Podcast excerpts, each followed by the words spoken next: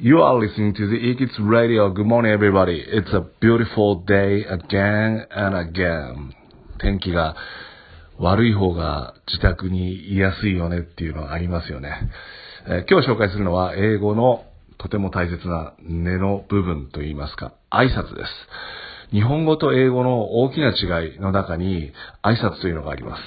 日本人の挨拶というのは、お辞儀をして目線を合わさないことからも、えーわかるように、キャッチボール型じゃないんですね。もう、おはようございます、こんにちはって投げかけてもう終わり。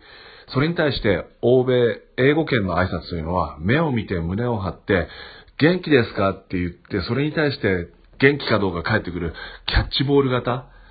これをちょっと意識するだけで、英語の文化が取り入れられて、英語力少し上がります。